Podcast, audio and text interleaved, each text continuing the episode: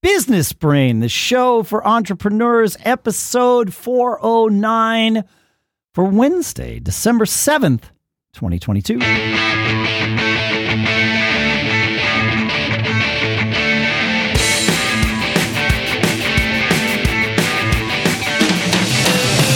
Greetings, folks, and welcome to, welcome back to Business Brain, the show by, for, and about entrepreneurs, the Entrepreneurs Podcast, where we use our business brains in all aspects of our lives every single week.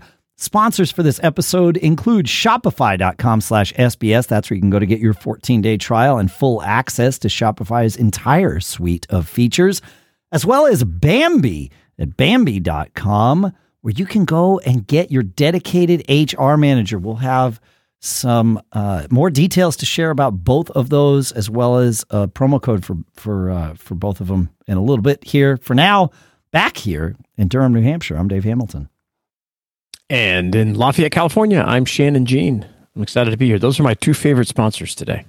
I, I well, they're today they're my two favorite sponsors. That's Yeah, correct. That's yeah, right. They're awesome. Yeah. Super app, super applicable to Yes. what we talk about here every week on Business Brain. absolutely. It's cool. Yeah, yeah, it's it's a it's a great fit. It's no wonder they keep coming back. I'm I'm glad Yeah. they keep coming back. I don't mean to say that egotistically, but it's a it is a good fit. I'm glad they agree that it's a good fit. Yeah, it's good. I agree with their agreement. Um, we got we've got a couple of emails here. We got one from Mike that uh, that that sort of rang true with me when I was going through it this morning. I just got back from a trip to New York where I, I lots of great things happened. We were just there for a couple days to celebrate my son's birthday with him, and uh, but- but I, I will share one of these anecdotes. But it, it relates to Mike because see, the business brain is always working.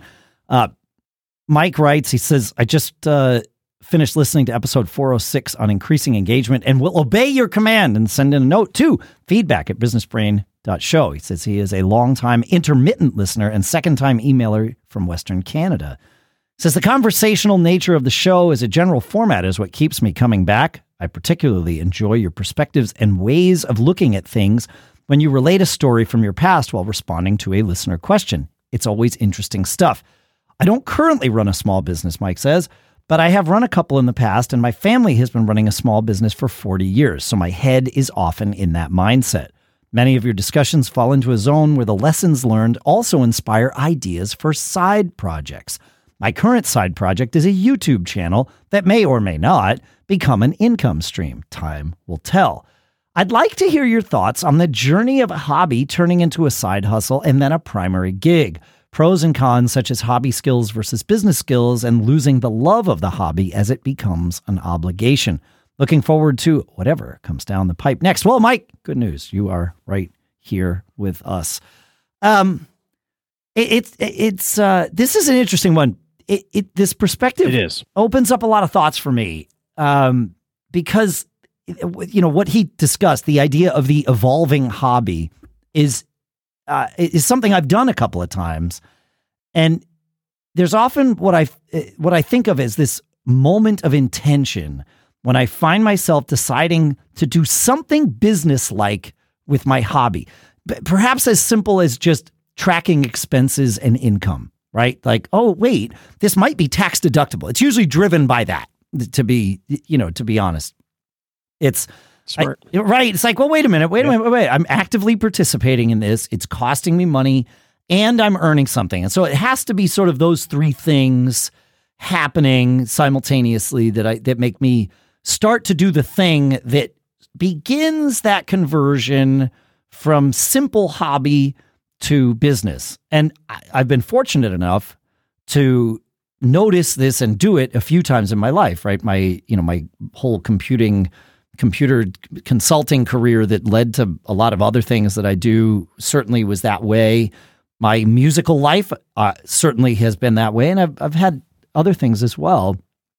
But when I and it's happened enough to me and been good enough to me that when I see friends in this position, I will often, even in an unsolicited fashion, offer advice about, hey, you know, you're doing this thing, you're making a little bit of money from it, you know, you're making these little coasters or whatever, and you sold them to somebody. Well, you should just write that off so you can at least get you know the money back for the parts for the the stuff that you're uh, you know you can lose money for uh, up to five years. At least that was the rule back then. I don't know what it is now. Check with your accountant. But you know it's like why not take the tax deduction? And and just just that right you know don't don't even worry about marketing it or anything just take the tax deduction it's it's right there for you you know i don't make the rules they do but you know follow them and i'll get this resistance sometimes not all the time you know that's along the lines of well if i treat my hobby like a business then it will taint my beloved hobby. To which I, of course, tell them they're right because they're my friends and I don't want to Yeah. upset them. But internally, I'm thinking, yeah, except that if you actually succeed at turning your hobby into a job, then you'll have a job doing something you love. And You, I don't That could be the case. Yes. I don't see agree. that. Right. It's not. It's not a guarantee that that's what's going to happen, but it's definitely not going to happen if you artificially limit that evolution. And that's just one of those things that makes me scratch my head, man. Like I- it's not how I think. I use my business brain all the time. It's why we do a show called Business Brain. So, I, but it, and I don't. I don't. I, I don't mean this to be judgmental, but it is judgmental. But it's morely more judgmental about me. Like I, I, it just doesn't make sense to me why you wouldn't want to take advantage of that. But I understand that some people choose not to, and so like like I said, because they're my friends, I I back off. But Yeah. Yeah. But, uh, my take on it is a little different. Um, I've done this as well. You know, I, I love to fish. I imagined, Uh, yeah. So I bought a, a cabin on a river and I turned that into a business so I could go up there and stay there and fish. And I have to go up to maintain it and take care of it. So those are all expenses that now I get to write off. Yeah. And if I do a little fishing every, every time I go up, that's, you know, that's okay. Um, Yeah, you're and- and allowed to have fun, and and Yes. you're also allowed to do quote unquote non business things on an otherwise valid uh, on a valid business trip. I don't want to say otherwise Yeah. valid business trip. Like you know, you don't have to be working twenty four seven for a trip to be considered a business trip by the IRS. In fact, not even Yeah, in close. certain things. Yeah. that's right. That's right. So, um, the, the a couple things. I want to talk about the the uh, tainting your hobby kind of thing, but or the your feelings towards it. But first, um, my take on the hobby aspect is uh, and thinking about turning it into a business. That's awesome, and that's that's exactly or just a great example of using your business brain because you're even just considering it. It's like, wow, maybe I could make money at this. But my take on it is that it it's probably not going to work out exactly the way I know it won't. It, it won't work out exactly the way you think it will. So you may not wind up making money at doing the hobby part of it, but maybe there's some ancillary thing that that comes and gets involved in it that turns into a revenue stream. So so that that framework and that thought process is really important. Um, it- because it just gets you thinking and it opens up opportunities that that may come along and Yeah. connections that you may make and you just never know where those those things will lead um, y- you can uh, burn yourself out on something and like i started uh, uh, you know my, one of my first companies because I loved Apple products. They changed my life with another business that I had. So I thought, wow, gosh, wouldn't it be great if I could actually create a company around this stuff? And I will say, over the years, after dealing with uh, hundreds of thousands of Apple products, um, the the the shine did wear off a bit, right? Because you kind of get step behind the velvet curtain, you learn everything about it. But but I still love working with the products, and I still respect what they are and how they empower my life. Um, Yeah, the magic what I- goes away Yes. sometimes for things. a little bit, But Yeah. that's gonna. Yeah. uh, The reality is, it's gonna go like that's gonna evolve anyway. anyway. I- Yes, yeah, because I'm in, I'm in the same boat. You know, I, Apple Yep. and their products has very clearly been a driving force and informed my business decisions and and the businesses that I've had. And yeah, I, I'm not usually enamored at. I don't usually find myself, you know, it, in awe of Apple's products like I might have been initially. But sure. I, you know, I mean, I have a another business where I have a podcast that helps people with their Apple products, and I love that. I mean, it's great, yeah. you know. And so there's yes. other things about it that you know, just right. leave they're, yourself they're, open to it, and you, you can yeah, find things that you enjoy. Yeah, yeah. And what I found is that I doing this hobby thing as if it, if the business does grow enough, there's a good chance you may wind up managing people that are doing your hobby. Yes. Right. It, it or being involved in that. So, um, if you can get interested in either managing people, management, learning, and and helping other people, um, one of the biggest secrets to, to my success is that I focused a lot on helping other people be successful. Um, whether they worked for me or not, you know, suppliers, I always tried to let, they need to be successful and make money on me, so on and so forth. But I also love the deal aspect. And I didn't know that when I was younger until I started doing it. And sure. that's how that, that was another ancillary thing. So it'll be different, but it doesn't have to, you know, it won't be. It doesn't have to be ruined. It's right? not going to be bad. Yeah. yeah. Yeah. It'll be. It'll be great. I I run uh, into and, people. And, go ahead. Sorry. Well, what I was going to say is that we we're all about thinking differently on this show, mm-hmm. not thinking like a normal person that just goes to work every day. Nothing wrong with that, but you know, Mike's thought process. Um, don't take the way other people think about oh your hobby you're going to run and, and let it uh, impact you know your your growth of your hobby business. Yeah, I uh, I, and for those of you that listen to my Gig Gab podcast for musicians, some of what I'm about to say will be an overlap uh, for this week's show. But I was really blown away. I was down in New York, uh, as I said, and I posted something online asking people's uh, advice on things to do while we were there. And you know, if, and one of my friends, a guitar player that I played uh, up here in New Hampshire with in a bunch of theater pits, commented, he's like, you know, uh, your friend Andy, him, my friend Andy, has staff rate tickets to Wicked. He's, you know, the, the show on Broadway because oh. he's the he's he plays guitar in Wicked. And I'm going to explain that. He's like, you should. Oh, that's cool. Yeah, you should. Uh, you should ask me, and and I can get you tickets, and and then you can go for for cheap. So we did. We wound up doing that.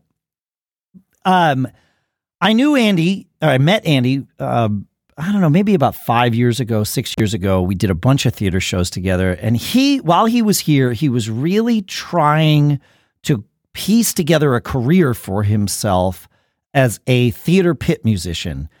And it just seemed eh, like I could, he was frustrated because in his mind, he knew that this was possible to be like a stable, lucrative thing. And it seemed preposterous to me. I, I, I you know, I know what theater musicians make because I am one. You, you, know, you make somewhere between fifty dollars and one hundred and fifty dollars a service. A service being either a rehearsal or a performance, and you know, it's hard to piece that together into something that can pay your mortgage and put food on the table, right? Yeah. yeah. Uh, eh, but he was, you know, he was driven on this. Now he had been in New York before, and he told me that he had subbed uh, on Broadway for Rock of Ages, the musical uh, you know, uh, that was made after the movie. And I was like, yeah, okay, but I mean, you're just a sub, whatever. Like, I sort of dismissed that. And then this time around, I, I went down there and he is thriving, right? Like, he's making a ton of money. Um, and yeah, and and I'm like, oh, so you you, you know you're, you're, that's amazing. You're the guitar player. He's like, well, I'm actually not the chairholder. Chairholder being the person named in the program that is on the contract to play the guitar every night for the theater ah, show. Okay. He says I'm his sub. I'm his primary sub, and I'm like, okay, wait a minute. Like you're thriving and surviving here as a sub. And he's like, "Oh yeah," he, he, and he explained this whole thing to me. And if you want like more of the details, uh, feel free to listen to Gig Gab from this week uh, because I, I I went into it. But in essence, it takes a long time to find an opportunity where you can earn your spot as the the chair holder of one of these uh, theater pit jobs, right?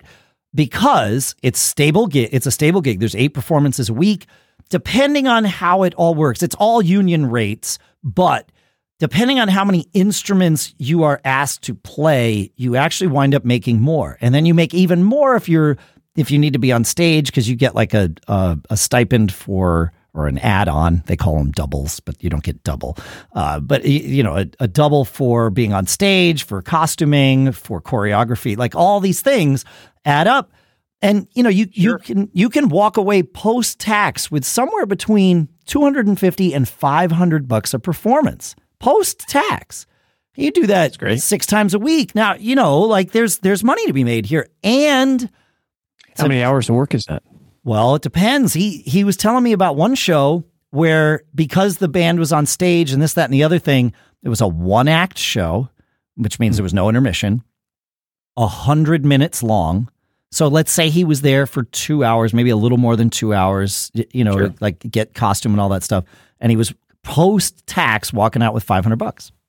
That's cool. Yeah, yeah. That's a good gig. It's a good, gig. and he's doing something he loves. Like it's this is definitely yeah, a that's hobby turn. And then he could he has all day to hang out with his family. Like you know, he can he can be the one that takes his kid to school and classes. You know, Yeah, if his priceless. partner's working, like all of these things, and, and he's thriving. And it was like I told him, like now I understand why you were frustrated here in New Hampshire because you knew what this. I, like I had no concept that you could like literally thrive as a sub. And he told me he's like, well, some subs make more than the principal, the chairholder, because you were able to do more than.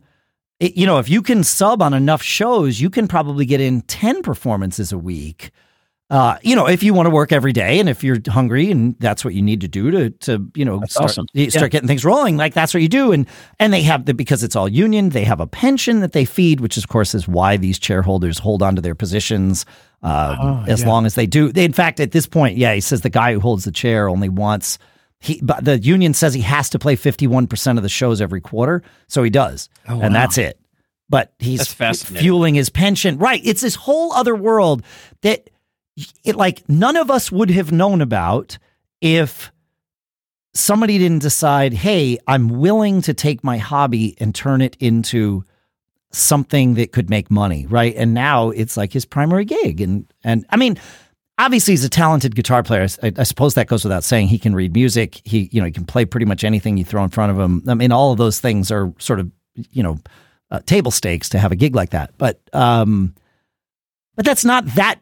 I don't want to dismiss. That. I mean, it, it's doable. Yeah. Like you can, if you put in the time, you can develop the skills and you can do it. Right. So and there's a huge i mean if, if you can i don't know how that type of uh, uh, business relationship works but if you can actually run it like a business and if you can get paid and form a you know a, a become a solopreneur. There's a ton of other benefits. And Yes. if, if if you take away one thing from this conversation about hobby businesses is that it's not just about how much money you make or this kind of there's just so many benefits that come to you. Tax benefits and educational benefits and just there's there's a ton of great stuff that happens when you own a business and as you get into it you'll learn them more you can go back and listen to other shows that we've done um, so that mindset is really important and that's a great way to use your business brain You know, when we're running our businesses, our employees can create all kinds of interesting situations. What happens when an employee reports a serious issue like sexual harassment and you're not sure if you have a documented policy? We've got an answer for you because with our sponsor, Bambee, you get access to your own dedicated HR manager starting at just $99 per month. And your dedicated HR manager are available by phone, email, or and or real-time chat so that things like onboarding and terminations run smoothly, team members reach peak performance and your business stays compliant with all those changing HR regulations. And with Bambee's HR Autopilot, you can automate important HR practices like setting policies, training, and feedback. These HR managers, they're US based people dedicated to your business. So they have lots of them, of course, because Bambee is their own business. They serve many clients, but the one you get is dedicated to you and it's the same one you get every time. So this gives you access to the HR expertise and personal touch that you and your business need. And look, you could go hire your own HR manager, but they cost like 80 grand a year. Bambee, like I said, starts at just $99 per month. You can schedule your free conversation today to see how much Bambee can take off your plate. To do it, go to Bambee.com right now and type in small business under podcast when you sign up. It'll really help us here with the show. Spelled BAM, B E E dot com, Bambee.com. Type in small business. You're going to be on your way. And our thanks to Bambee for sponsoring this episode. Haha, there's that notification sound that I like, right? Notifications usually are uh, not something welcomed in our day, but that one is the sound of another sale on our sponsor, Shopify, the all in one commerce platform to start, run, and grow your business. And those notifications are the ones we really like. Shopify makes it simple to sell to anyone from anywhere. And with Shopify, you'll create an online store in your vibe, discover new customers, and grow the following that keeps those customers coming back. Shopify has all the sales channels sorted so your business keeps growing from an in person point of sale system to an all in one e commerce platform, even across social media platforms like TikTok, Facebook, and Instagram. Shopify's got 24 7 support and free libraries full of educational content, which means that Shopify's got you every step of the way. And this is how and why every minute new sellers around the world make their first sale with Shopify. And you will too. Shannon and I, we've done it as well. You'll be joining us. We've used Shopify in various ventures in the past. It's amazing how simple it is because they've done the hard work of making the complex stuff simple. So they work on that. You work on what you do with your business. It's like a dream come true. When you're ready to launch your thing into the spotlight, do it with Shopify, the commerce platform backing millions of businesses down the street and around the globe. Sign up for a free trial at shopify.com slash SBS, all lowercase. Go to shopify.com slash SBS to start selling online today. Shopify.com slash SBS. And our thanks to Shopify for sponsoring this episode. All right. We have a question that uh, has actually not made it into each ep- of the most recent episodes. And so we're going to remedy that here. It came from listener Jeff, and it was part of a larger question. But he said, uh, in in response, like like Mike, to our request for more interaction, uh, and part of that, he said, uh, you know, you talked recently about a business that you sold, and we've we've both had businesses that we sold. Uh, so I think this is fair to sort of point to both of us. Although I, my guess is he was talking about me, uh, just based Oh, on the most know. recent. But you never know, right? And he says, um, when you talked about it, what you talked about was extremely vague. Like, hey, I got this buyer, and we did our due diligence, and you know what? Now I'm not part of that anymore, and here's how I feel about it. And he says that's great, but the reality is, how did you find the buyer? What were the steps you actually went through?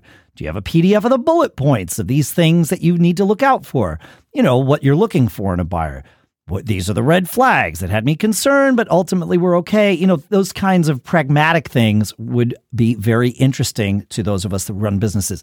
And Jeff, you are absolutely right. Now, part of the reason that I didn't go through that is I, I didn't think to uh, uh, to do some of it. The- The other part is that it, Shannon and I actually did go through a lot of that stuff and have for each other several times over the years.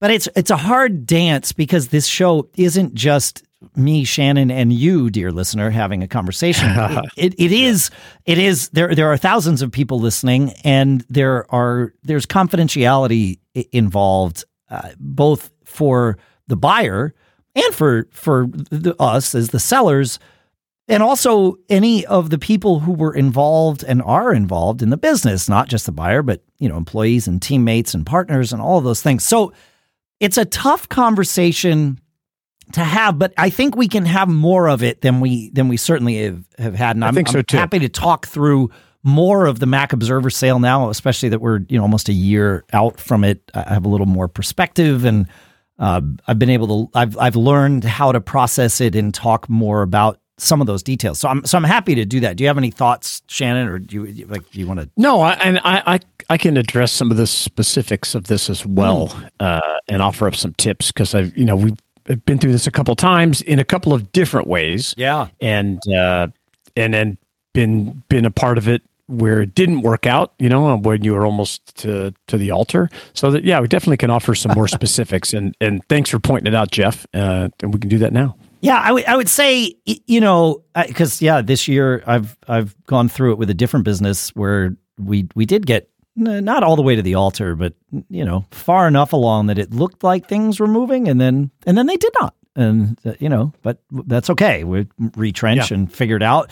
But that's part of it. So perhaps the very first piece of advice that I will give you when you think you might be selling your business is don't start thinking like you might be selling your business, or certainly don't start acting that way. But more importantly, don't start thinking that way because you don't want to emotionally detach from the business until after yes. the check clears. And this is so hard to do. I like I it is. It I know logically you're all probably nodding your heads like, oh yeah, that makes sense. It's hard to do. I, I went through it with Mac Observer last year, uh, and it was a very that was a very quick deal. You know, we we started those conversations in September, and the deal was done in December. That's pretty quick.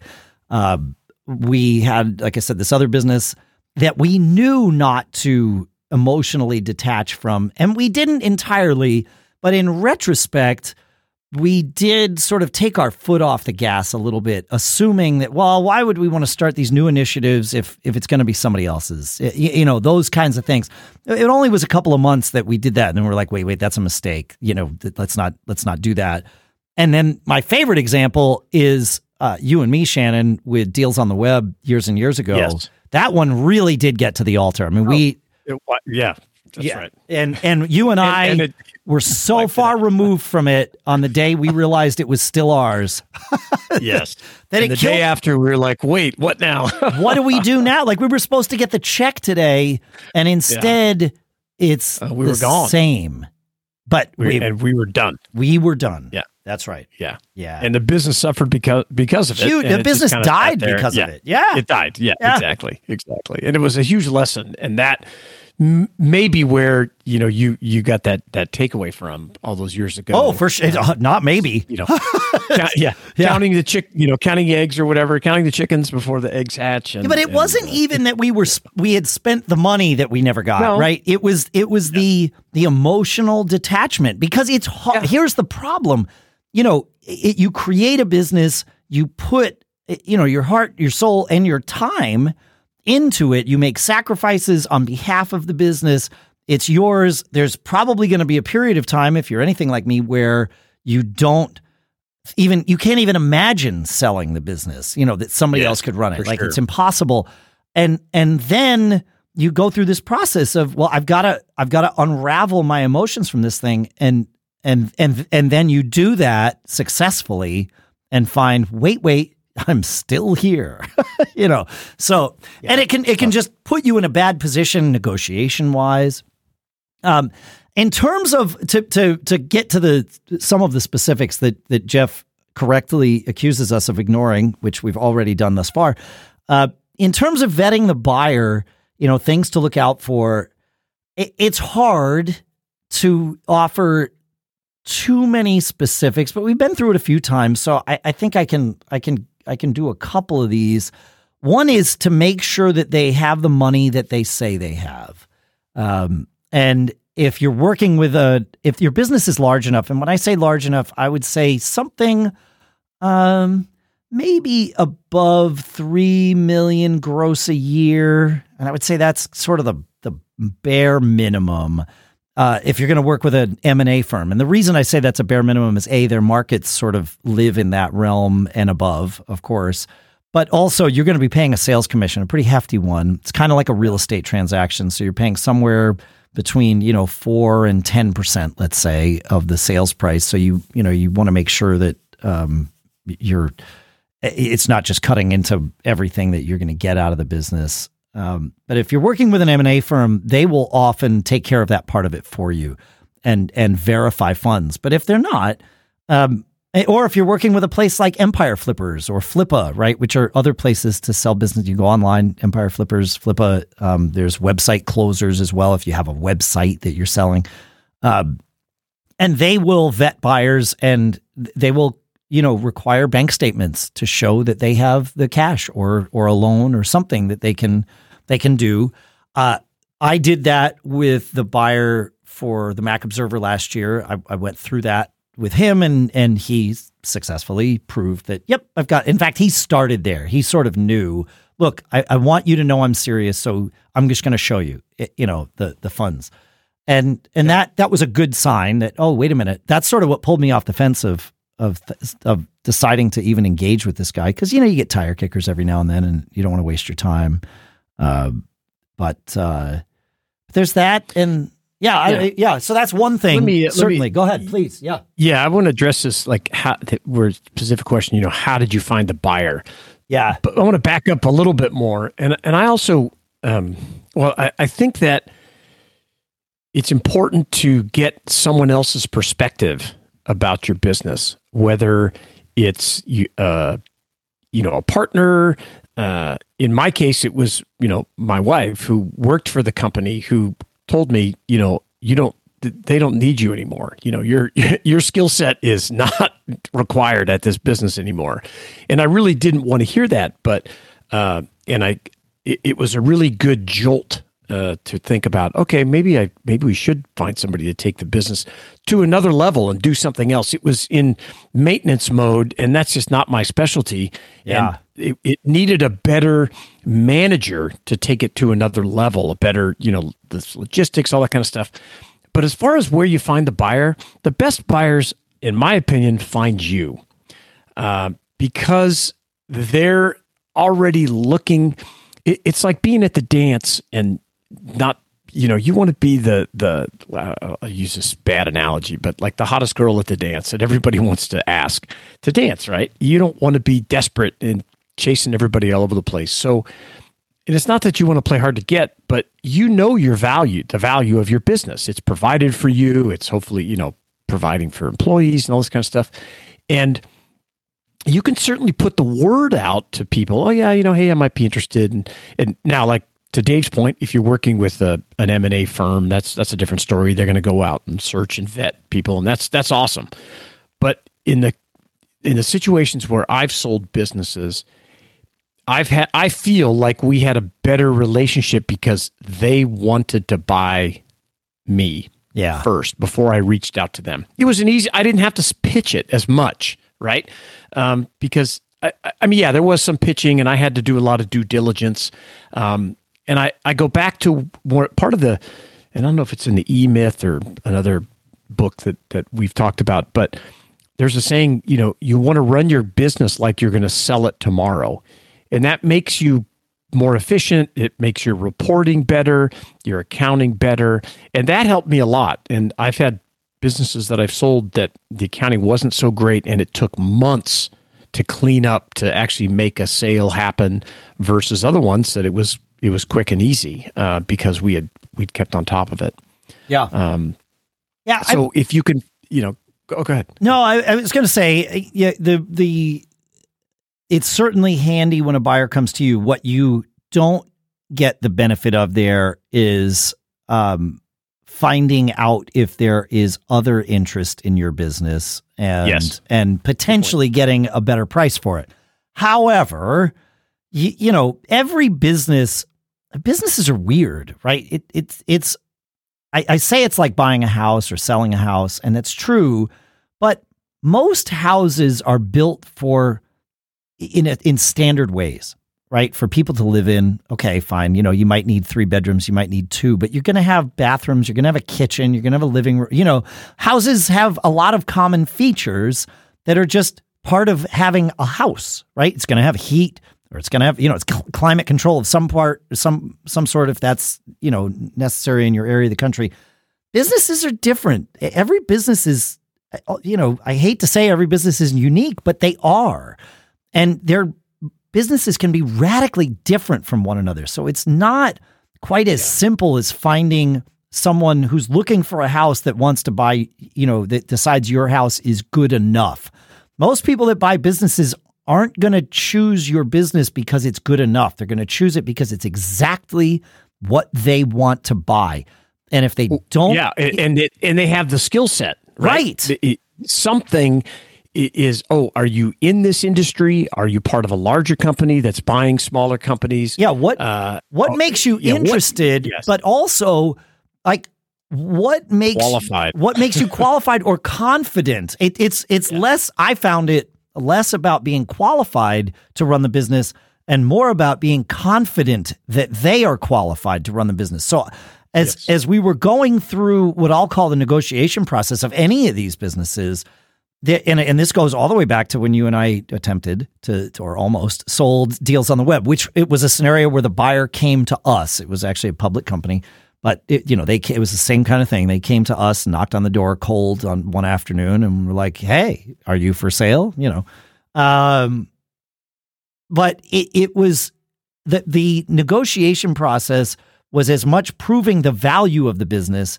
as it was proving how easy it's going to be for you, dear buyer, to take this business and and profit from it when you're running it in ways that maybe I couldn't even do, right? You know, with with the business. And that it's a very interesting scenario to be in because it requires a little bit of humility. I mean, I, you know, I in in many of these conversations, I correctly, you don't want to lie to people because generally people can tell when you're lying. But I I you know, there are things that you wouldn't normally say in the course of running a business like, oh, yeah, I'm terrible at this part of it, but it sounds like you're much better at this part. Like with Mac Observer, very specifically, SEO was something we never got right. But this guy that came in understood SEO and he also understood that we had never gotten it right. And he realized that this might be a huge opportunity for him uh, to take this established property with huge domain authority and actually do some some legitimate SEO with it and really grow it pretty quickly. And as soon as I realized that, I, you know, to myself, I, I thought, wow, he's right, you know, but it takes a lot to admit that. However, in the sales process, admitting that's important because if I told him, no, no, no, you're wrong, SEO is never going to help this business, it doesn't matter. Well, I might have talked myself out of selling or talked him out of buying the business, right? like, you know, yeah, I, I sure. had to kind of go with it. Like, yeah, you're right. We're terrible at that.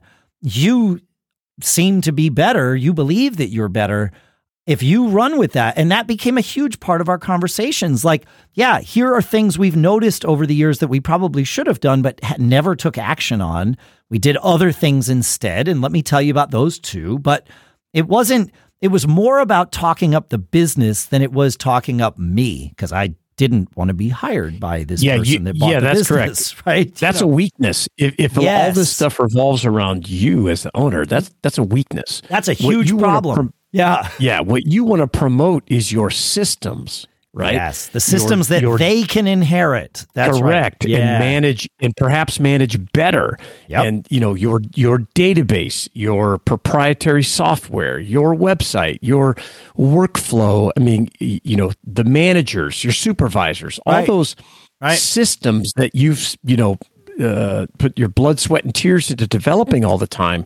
That is what attracts buyers, and that's what makes your company um, worth more because but don't make it seem it. like you're such a master that you're the oh, no. only human on the planet that could have created those systems right? You just want to yeah. you want to say look we've tried a bunch of different things and here's what we've learned. You get to buy the result of that those experiments right? Lots of mistakes were made a few good decisions you know were made along the way you now know that that's what you're buying. Here's a business that's profitable. Obviously, you want to show them the books. You have to do that. But, but yeah, keeping your ego out of it, uh, I found to be hugely valuable. And because I don't yeah. need them to respect my business acumen, I just need them to to sign the check at that point. I mean, it, you yeah. know, it's like that's just the reality of it. Like you said, you're not selling yourself unless unless you are you know, if you're trying to do an acqui-hire, that's a whole different thing. Acqui-hire is where somebody buys a business really just to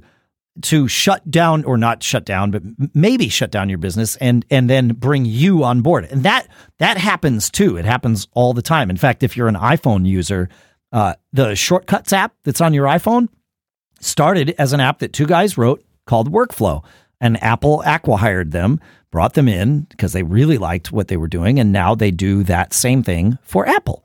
Um, yeah. you know, and they call it shortcuts. So, like, there's nothing wrong with that, but just know what you're selling and make sure that your actions are in line with what you're selling. So that that would be another, yeah. yeah. And I also like the comment about vetting the buyer because you know if you're like most small business owners, you, you care about the people that work for you, and you want them to succeed as well, right? With this new venture, and part of the uh, process of selling the company is selling the people that are going to be there yes. on this new owner if they're going to stay there and if they're, well they're part of your system i don't i don't yeah. mean to say that callously but you know that's one of the things if someone's buying a business that's profitable there's and there's employees they probably will want those employees to stay because that yes. that's that's part of the system that they're buying and so yeah it needs to be the right person yeah and you want to you need to be comfortable presenting it to to these people that hey, this is the reason I'm doing it. Yeah. Uh, you know, this person can take it to another level or solve this problem or what you know, whatever it is. Um, the the last couple things that I I would say is you, you need to uh, uh, well a few things. One is on your financials you you have to be uh, get some help restating your financials, and and that sounds weird, but that that's a really important aspect of this. It's not che- it's not cheating. yeah, it's not cheating. And if you've been listening to Business Brain, you know for the last 408 episodes, you know that we are big fans of expensing much of your lifestyle through your business, which is legal, and and uh, you know you you should do that. It's a it's a huge benefit when you restate your earnings, you want to pull out all those things. And so, okay, well, if we hadn't done this and didn't hold our board meeting in uh, Belize, Belize. or wherever, wherever it was, uh, then it would, you know, your books will look different. So that's really important. The other part is your, well, and that, and that's the the thing that I learned a term in the last year uh, called SDE or Sellers Discretionary Earnings, and oftentimes your entire salary falls into that column. And then, you know, if you have a company car, that might fall into that column. It, you know, like you yep. said, your your trip to your board meeting in Belize, some of the added added stuff that you might do while you're traveling that as far as the IRS is concerned are legitimate business expenses, but your new owner, your buyer wouldn't necessarily have to make those ex- those expenses you know, to or make those purchases to run the business, all of those things, right. it's a known thing and it's totally accepted that, you know, and and, and the way I did it with Mac Observer, because it really was just me and and the buyer doing this this negotiating. Uh, there was no middleman. We didn't use an M and A firm. We barely used attorneys. Uh, was I showed him the the books and then I showed him the restated books and I explained why the books. He That's wasn't perfect. quite as savvy on the terms and so I I had to I had to walk him through this a little bit. It would have been easier if he had his own attorney to to be to be brutally frank. And if you are going down this path, I highly recommend having your own attorney. Um, and I I strongly encourage you to convince the other party, the buyer, to have theirs because Oh, him yeah. him not having an attorney almost killed this deal because there were things that my attorney was was advising me to do. I I you know I'd been down this path in different ways, but there were parts of it that were new to me too. But my attorney was someone I was paying so that I could, in theory, trust them, and, and I did. I chose to trust him, you know. But he explained certain things to me that were they not explained to me would have potentially made me were they not explained to me by my attorney who I trust by default, if they were explained to me by the buyer, I would have filtered them with, well, is this a negotiation tactic or is this just something that normally happens? And I know the reverse was happening. And it, it almost yeah. killed the deal because he didn't have someone in his corner that could say, no, no, no, hey, whoa, whoa, don't freak out. Like this is this is normal. What what we're what you're seeing here is absolutely par for the course. Don't sweat it. This is this everything's still fine. I know this seems weird, but it's only because you haven't done this before, right? You know, having someone in your court that knows the the procedures and can can have those conversations can can save the deal. Attorneys can also kill the deal, but you know, you, you have to. The conversation I had with my attorney when I brought him on board to do this this deal was, uh, hey, look, I, I need you to tell me everything that you you you think I need to know to protect myself And I also need you to be okay knowing that I'm only going to uh, go along with about 60% of it. Uh, because there's going to be parts of it that I'm just going to choose. Yep, I'm going to ignore your advice here. I'm going to plow forward, and it's going to be okay. And you gotta you gotta be okay with that uh, for us to work together. And if you are, then great. But please, just because I'm ignoring 40% of your advice, don't cut your advice down by 40%. Give me 100%. Know that I'm only going to take 40. And if there's one that I choose not to take and you think it's really bad idea, say so totally fine. I take no offense at that. You know. Yeah, and, and it's a great topic. Uh, we could talk, you know, for hours on uh-huh. this because it is important. The other thing you can do is if you go to uh, businessbrain.show and just search for the term selling, you'll you'll find uh, four or five shows where we talked more in depth about selling your business. Uh, and, and so you may find some helpful things there. The, the last couple little quick things is think about your story. That's really important when you're talking to a buyer. What what's what is the story of your business that you've built this thing around? Uh, and then at the same time, uh, I, I want to make one comment about financing. Is think about okay, am I going to require somebody to write one big check, or am I selling maybe to a smaller sell, smaller buyer that needs to finance those things. Really important topics to to think about beforehand because they can derail uh, your deals. So so go up businessbrain.show, search for the term selling, and uh, you can pick up more more help on this topic. Yeah, there you go. Fun stuff. Good question. If there are, uh, you know, we're we're we're ending this segment here because we've been at we're at like 47 minutes almost uh, on the show. If there are specifics that you want to know, good news. We're going to do this again next week. Feedback at businessbrain.show. I'd love to hear from you so that we know what specifics you want to know, and, and we're here to help. And if you've got something else, also feedback at businessbrain.show. Love to hear from you. You got anything else before we uh, pull the ripcord on this one, man? No, that's it. It's exciting stuff. I love talking about selling your business. It's a great opportunity. It, it can be. Uh, you know, you got to be okay with the process and you got to be okay with the eventual outcome too. But yes, yeah. it can be for sure. Yeah. Thanks for hanging out with us, folks. Keep living that charmed life, and we'll see you next week.